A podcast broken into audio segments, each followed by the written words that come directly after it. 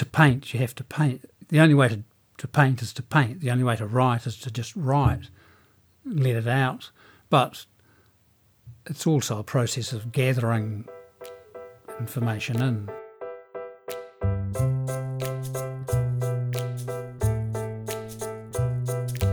Hello and welcome to Ears Wide Open, a literary podcast that is a project of the Open Book, the world's most beautiful secondhand bookshop at 201 Ponsonby Road. I'm Anna Livesey, and today I have with me here Pete Newland, poet. Welcome, Pete. Hi, Anna. So nice to have you here. Now, you're going to start by reading us something, I believe. That's right, I'll start with the fractals of literature. Here goes. Dusk's shadows glide effortlessly over a ductile and sequined chromium blue sea. Oyster gulls, shag dotterels, tuckapoo catchers, paraphrase Taranga's plutonic island arc tooth. Cicadas trill, photomagnetic hieroglyphic ciphers, in flaming electric green Maungalayan puriri fluvial edged beach curved drum rolls, archaic Ngati Manaya, Tuatua charcoal myths, fulgent sand glazed mother of pearl mirage praises a crystal wet, luminescent moonrise, efflorescent ferric crimson blood lignans, reed, Pahuta Metero, Excelsa Kawa Sideris epics, surfacing sea whales scatter celluloid wings of kakariki fish flying aloft, refracting waves, settings for a fractal analysis of literary iterations, thematic illusory sequences, slicing reference frames. Fantastic, thank you. Now, you sort of encountered that for us, I would say. Yeah, well, I've read it or recited it, I don't know, hundreds of times, I think. So. And it adds something to the poems, I think, to hear them in your voice and with your rhythm behind them as well. Oh, very much so. Yeah, no, I mean, doing readings is the the the best part of poetry, really. Live live performance. And you were kind enough to share some of your poems with me, so I've read some of them, and and I noticed that it seemed to me you've got two great obsessions or preoccupations that come through your poetry, and they are, of course, classic ones for poets, which is right. language and the natural world. Yeah. And I wondered first if you wanted to talk to us about the natural world. I think, having done a little Googling, you've got a, a professional connection as well as a, a writerly connection. Yeah, well, I, I'll go back to the beginning. And I mean, I think when I was born, I had this sense of this immediate connection with everything of the world. And soon I struck upon this idea that I'm everything that I'm not. So, in the sense that all of all of the world external to me was actually what I was, who I was, and the bit that was inside of my physical body was a very insignificant thing. I was mostly beyond that, and um, that's as life kind of progresses, that kind of innocent notion gets bashed out of you, I suppose. Things happen. But uh, I kind of always return to that kind of feel, that feeling that I had then as a young man. Um, I trained as a forester. What does that mean it, to be a forester?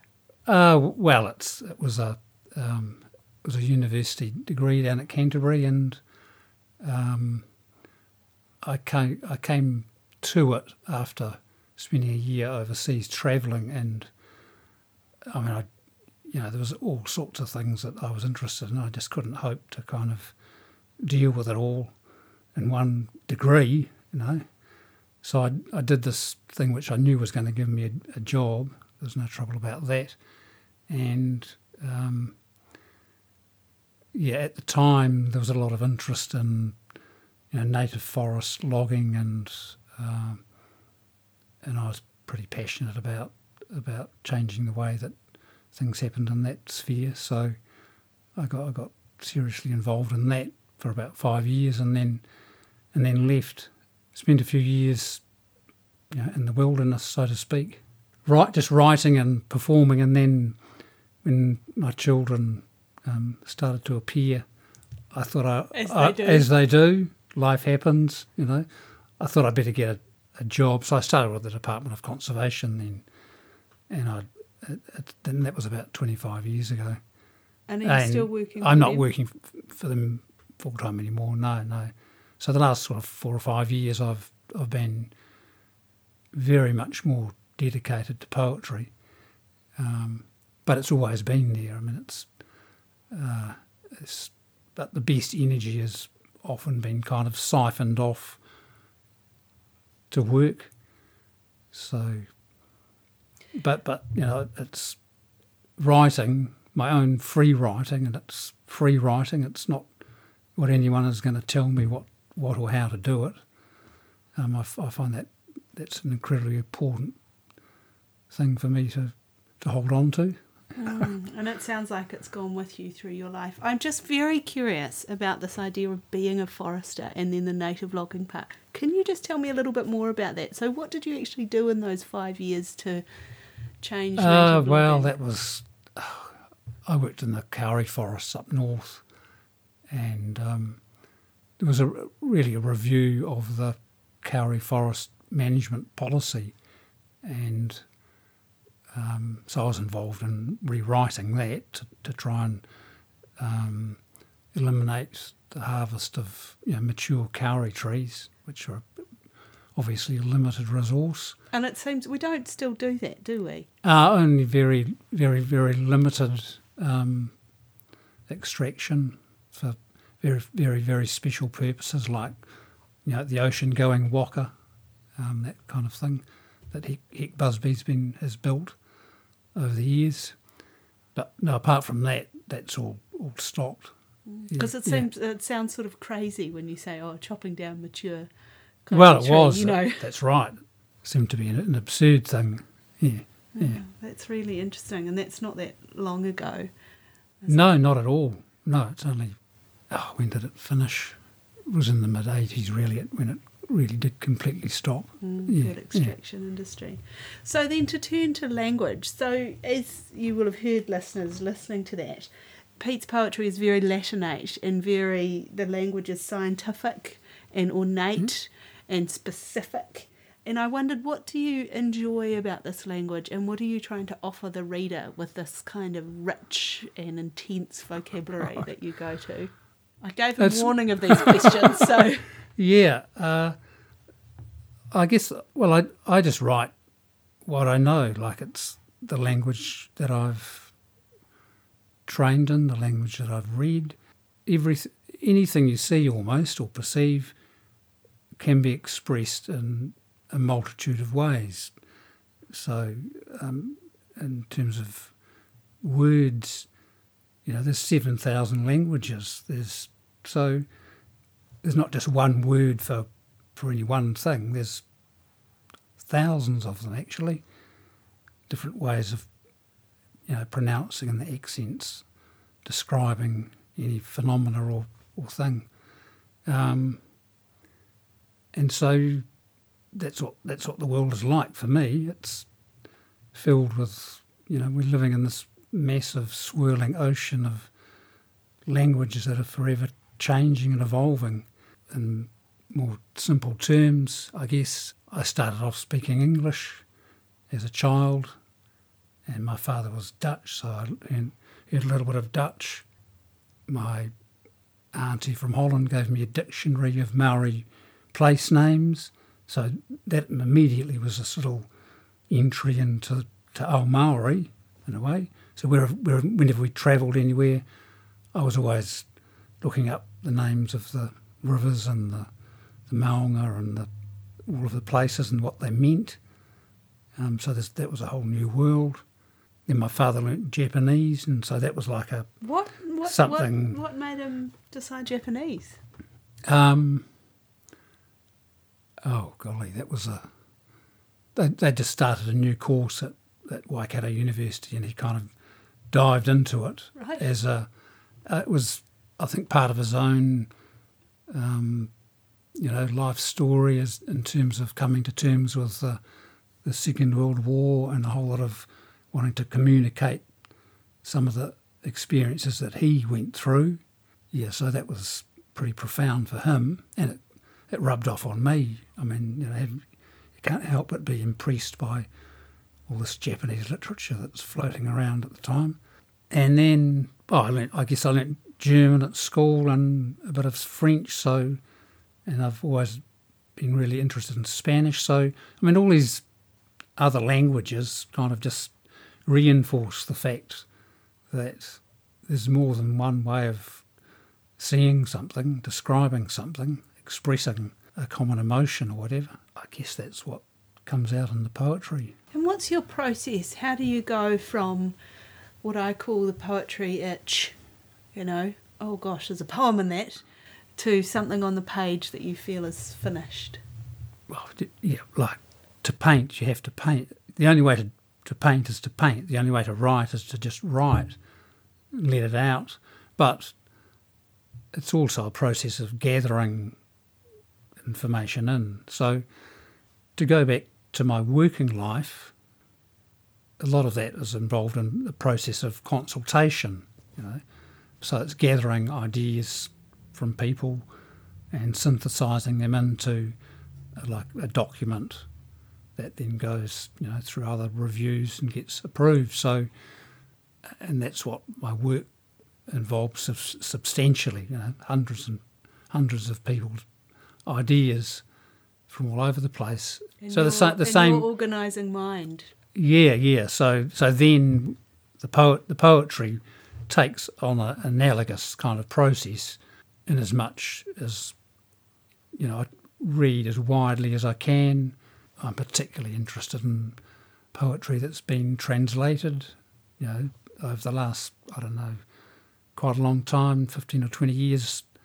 That's mostly what I've read. I haven't really read anything in, in written directly in English. How interesting. So, that's, who are a couple of the people who stand out for you well, it's translation? Not, to put you on the spot. people, it's more of it's more literatures. I'd have to say literatures. Okay. You know, so like, oh, well, South South American for you know Mexican. You know, there's some fantastic anthologies of of um, usually in Spanish, some and some Portuguese of um, the whole literature of all of those South American countries. There's a certain, um, uh, you know, South American poetry can be so kind of lush, right? And and there's no shame in that. There's no desire to be austere. No, no. Well, that's and I love that. I mean, it really is. There's this richness, you know, the jungle not that I've ever been in the the jungles of South America. I've been in the jungle of Indonesia, but and in in Aotearoa, but the same kind of you know that richness is you know it's inspiring and uh, it's quite freeing, I think, isn't it? Freeing. Oh yeah, yeah, yeah. yeah. You know, I'm so interested you say that about your work as being analogous to poetry because I I'm, was a policy analyst and now I'm a strategist, and I say, oh, it's the same thing. It's just yeah. the same thing. You gather, you synthesize, you order, you communicate. That's that's right. That's what poetry is. That's what policy making is. That's what strategy is. That's what doing a spreadsheet model is. yeah, yeah, yeah. Um, so I think you know I'm totally on board with right. you there. Oh. Um, but most people right. look at me like, "What are you talking about?" And I say, "Oh no, it's all the same thing." So, your origin story as a poet, then. So, we've sort of covered this a little bit, but tell me when you first thought to yourself, oh, I'm Pete the poet.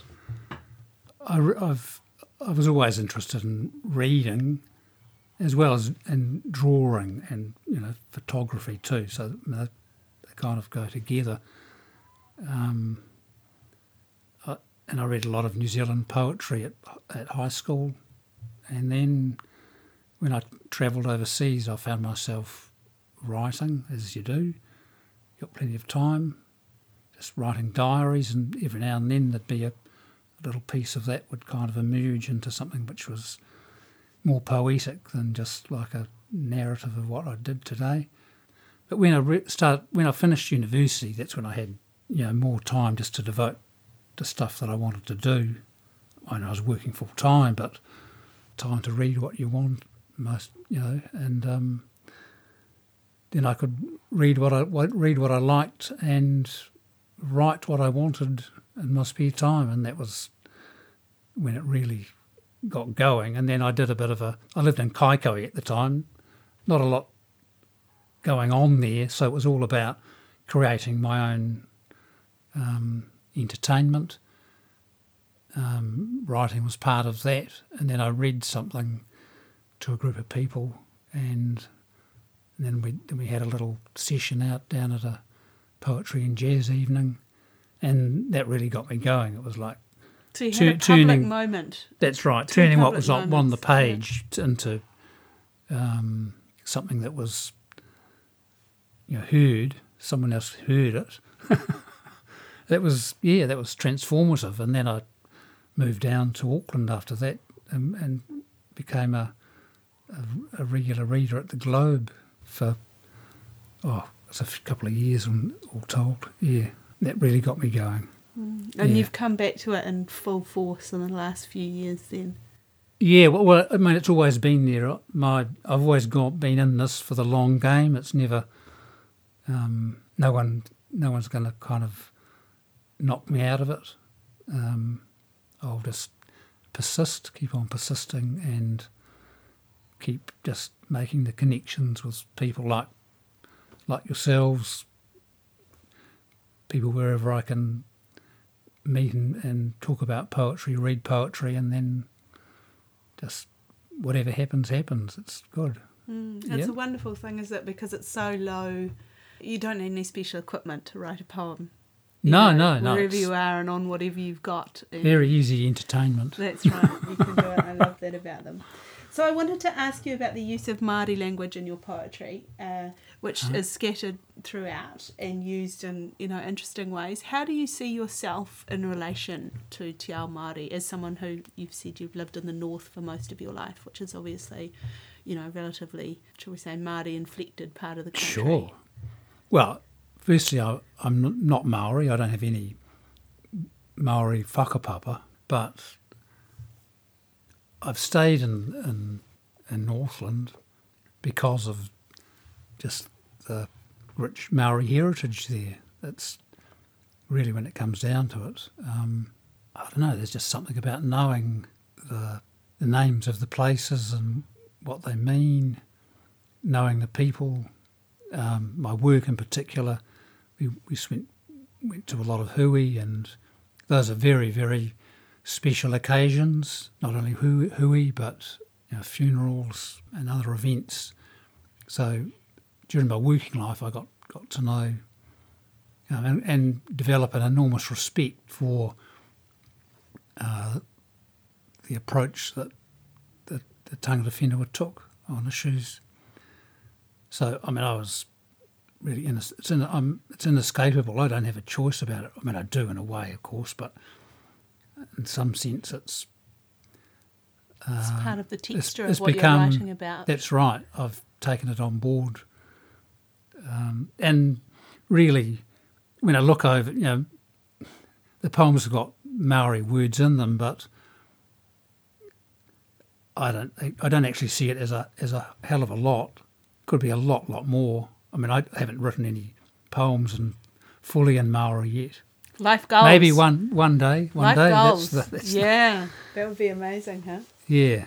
And But so- some, I mean, something and some things, it, it's by far the easiest way to say something is in, in Maori. No other word or language or expression will describe just this place. fit the place properly. That's mm. what it comes down to. Yeah. Mm.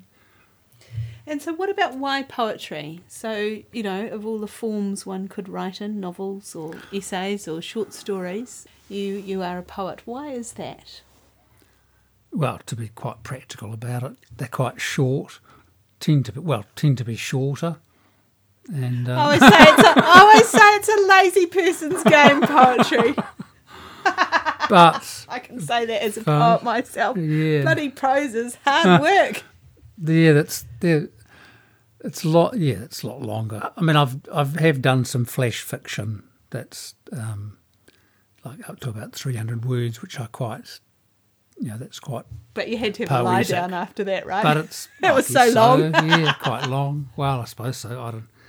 Yeah, but having said that, some poems they take more than just a, you know, a quick splash on the page. It's, you know, weeks or months at times when you're just mulling over things and then at some point abandoning them. That's what I tend to do. Just oh, that's enough of that. Move on to something else. I guess to the, the, next thing, one. the thing I you know love about it is that you can see the whole thing, right? Yeah, I mean, yeah, unless you've yeah. written really an enormously long poem, but with a standard lyric poem, you can look at it and it's all there, and so you can move all the parts whilst keeping Oh, track of them. You know, right, whereas yeah, I yeah. think even in a short story or heaven forbid a novel, you know, if you're working on a paragraph, what's happening to the rest of the book? I just I can't even comprehend it. No, no, no. Yeah, yeah. No, i um, something that's reasonably concise. But having said that, I mean, the, some of the poems are like long. They've got long, convoluted lines that give you. It's like painting, really.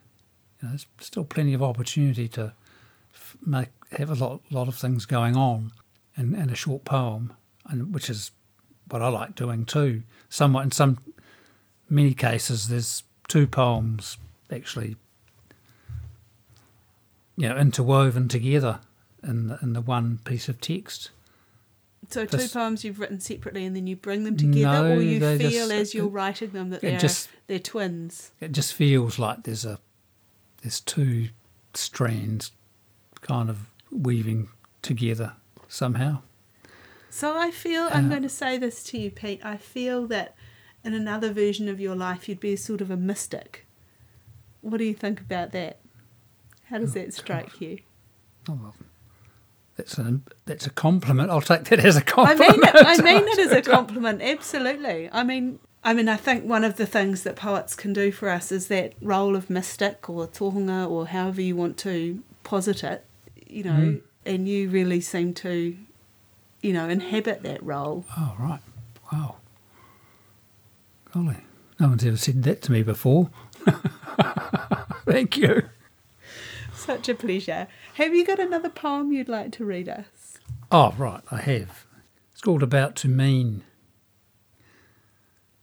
I could tell you a million things about how numbers are extinguished by night, how, on the road of clouds, dawn is blue, tender, dewy, how every tree is a person, every stone a sign, where to want is only to have no want how the silicon moon in a cedar blue sky sings, how nature is spirit, nothing but spirit, its essence, restlessness, spilling over, its being, movement, how to write the future with poetry at the speed of light, when a tumult of carmine waves echo in cathedrals of ten thousand altars, with ears of the Black Panthers in orbit over Oakland. How time, a power, closes on 1.618, the golden tongue of meaning. Where Zixters and Apollostican and Tropospheric, what flaming giraffes are doing on the boulevard, how cytoplasm bursts into air, the delirious ocean foams, how its temperature rises, and Antarctica will melt. Fantastic. Thank you so much, Pete. It's been such a pleasure. This has been Ears Wide Open, a podcast that is a project of the Open Book, the world's most beautiful secondhand bookshop at 201 Ponsonby Road. If you are in Auckland, come down and buy a book, drink some coffee, sit in the sunny garden. And if you're not in Auckland, you can look on our website and subscribe to my book bag where you will be sent hand picked as for a very reasonable price.